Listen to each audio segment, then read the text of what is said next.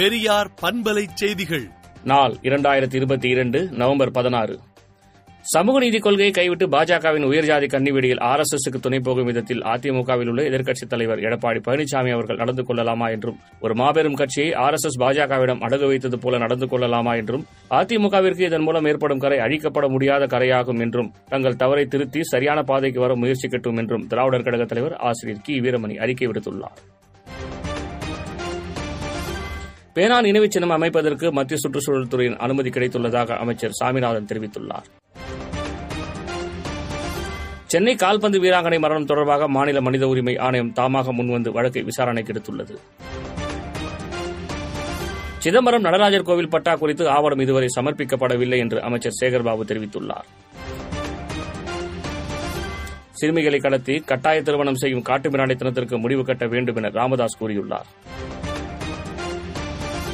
சீர்காழி அடுத்த நல்லூரில் பாதிக்கப்பட்ட விளைநிலங்களை எடப்பாடி பழனிசாமி ஆய்வு செய்தார்.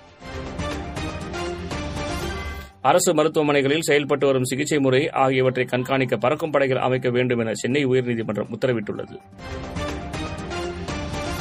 ஆன்லைன் விளையாட்டுகளுக்கு எதிரான அவசர சட்டம் அமலுக்கு வரும் தேதி அறிவிக்கப்படாததால் வழக்கு தொடர்வதற்கான எவ்வித முகாந்திரமும் இல்லை என உயர்நீதிமன்றம் தெரிவித்துள்ளது. குஜராத் சட்டசபை தேர்தலில் மூன்று தொகுதிகளுக்கான ஐந்தாம் கட்ட வேட்பாளர் பட்டியலை பாஜக வெளியிட்டுள்ளது.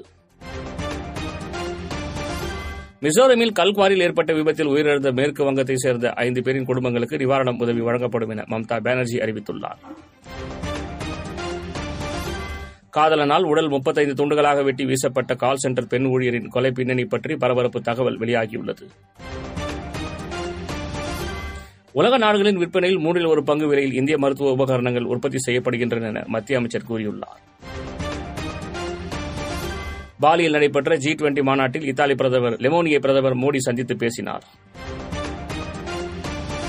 ஆண்டுதோறும் மூன்றாயிரம் இந்தியர்களுக்கு கிரீன் விசா வழங்க உள்ளதாக இங்கிலாந்து அரசு அறிவித்துள்ளது.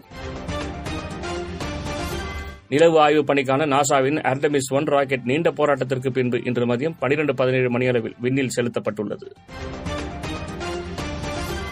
ட்விட்டரில் ப்ளூ டிக்கிற்கு கட்டணம் செலுத்தும் முறை வரும் இருபத்தொன்பதாம் தேதி முதல் அமலுக்கு வரும் என அறிவிப்பு வெளியிடப்பட்டுள்ளது.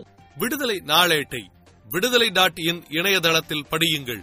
பெரியார் பண்பலை செய்திகளை நாள்தோறும் உங்கள் செல்பேசியிலேயே கேட்பதற்கு எட்டு ஒன்று இரண்டு நான்கு ஒன்று ஐந்து இரண்டு இரண்டு இரண்டு இரண்டு என்ற எண்ணுக்கு பெரியார் எஃப்எம் நியூஸ் என்று வாட்ஸ்அப் மூலம் செய்தி அனுப்புங்கள்.